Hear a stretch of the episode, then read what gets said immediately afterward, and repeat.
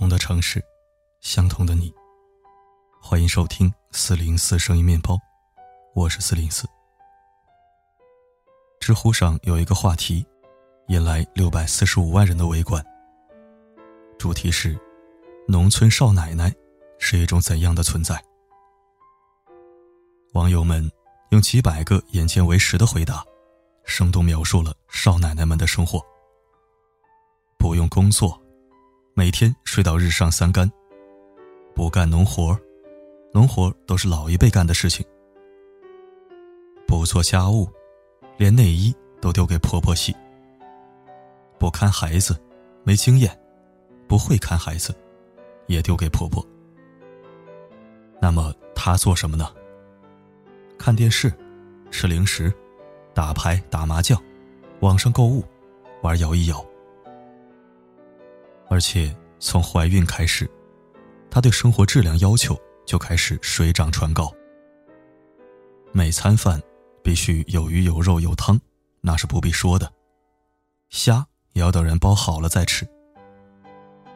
餐后水果很重要，普通的苹果、香蕉根本看不上眼，非得吃丹东草莓、金手指葡萄，四百多块钱一斤的车厘子，绝对拥有车厘子自由。什么贵就吃什么，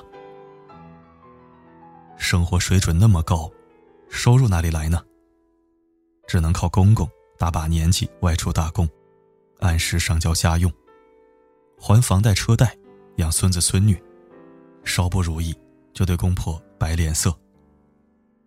对了，他们大多有车有房，但车贷房贷一分不掏，就算家里入不敷出。他结婚时的彩礼和嫁妆也坚决不能动，因为那是他的私有财产。这样的少奶奶，让网友直呼养不起。从前讲究多年媳妇熬成婆，为什么现在完全反了过来，成了婆婆给儿媳当牛做马呢？一位婆婆哭诉：“给儿子找个媳妇不容易呀，万一气跑了，再也别想下一个。”在农村，一人光棍全家丢脸。然而，女孩的数量比男孩少了很多，愿意留在老家的更是少之又少。这就导致女孩成了香饽饽，随便一个女孩，哪怕是有智力问题，也少不了媒人踏破门槛。在差不多的条件下，女方自然会选择彩礼更高的一家，增加男方的结婚成本。让女孩变得清贵起来。这样一来，男方娶到一个儿媳，就好比请一尊菩萨到家里，只能好好供着，不敢怠慢。而且，因为女孩抢手，大多数人都会抱着先下手为强的想法，早早把女孩娶回家。女孩自己还是个孩子，怎么能懂得照顾孩子？料理家事呢，只能靠婆婆把她当女儿，继续养起来。女孩只管衣来伸手，饭来张口，十指不沾阳春水。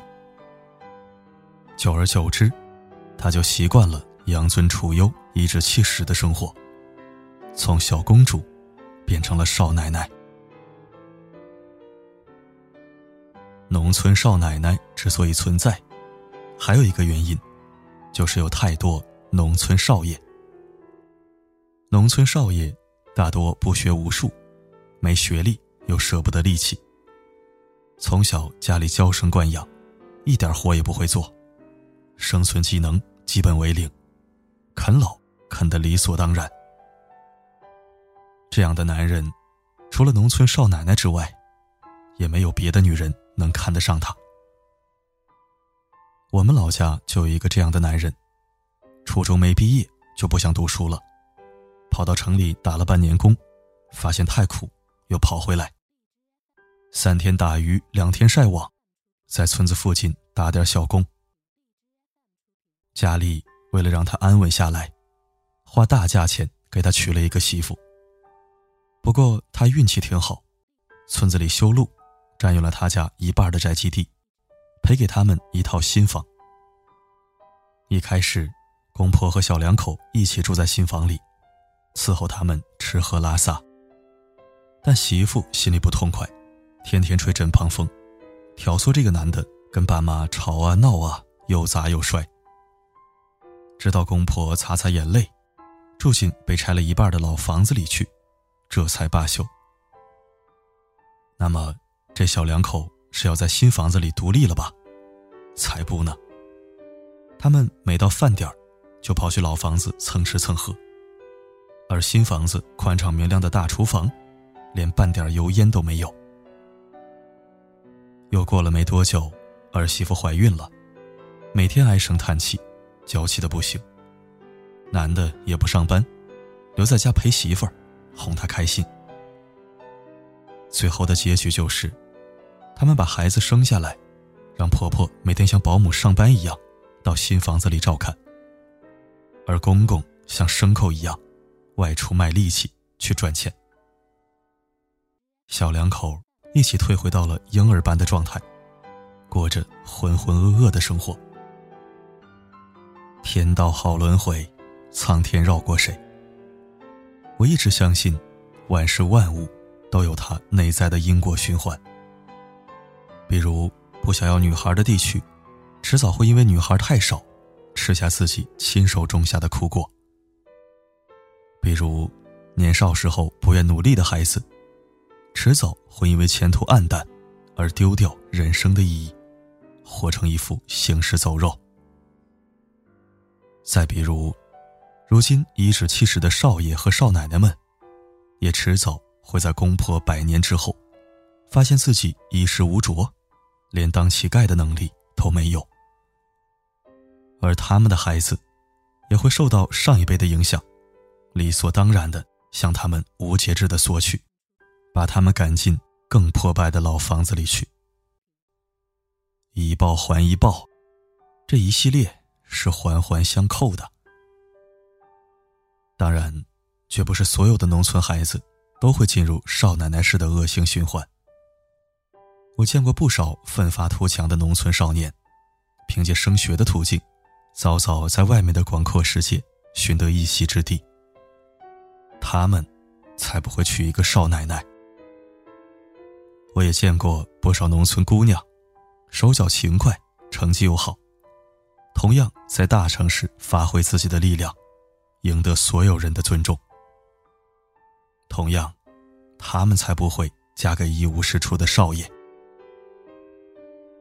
除此之外，还有无数有志气的男男女女，留在老家投身乡村建设。他们一样过得充实，充满希望。而所谓的少奶奶和少爷们，不过是放弃人生的一批人，在临死之前的回光返照吧。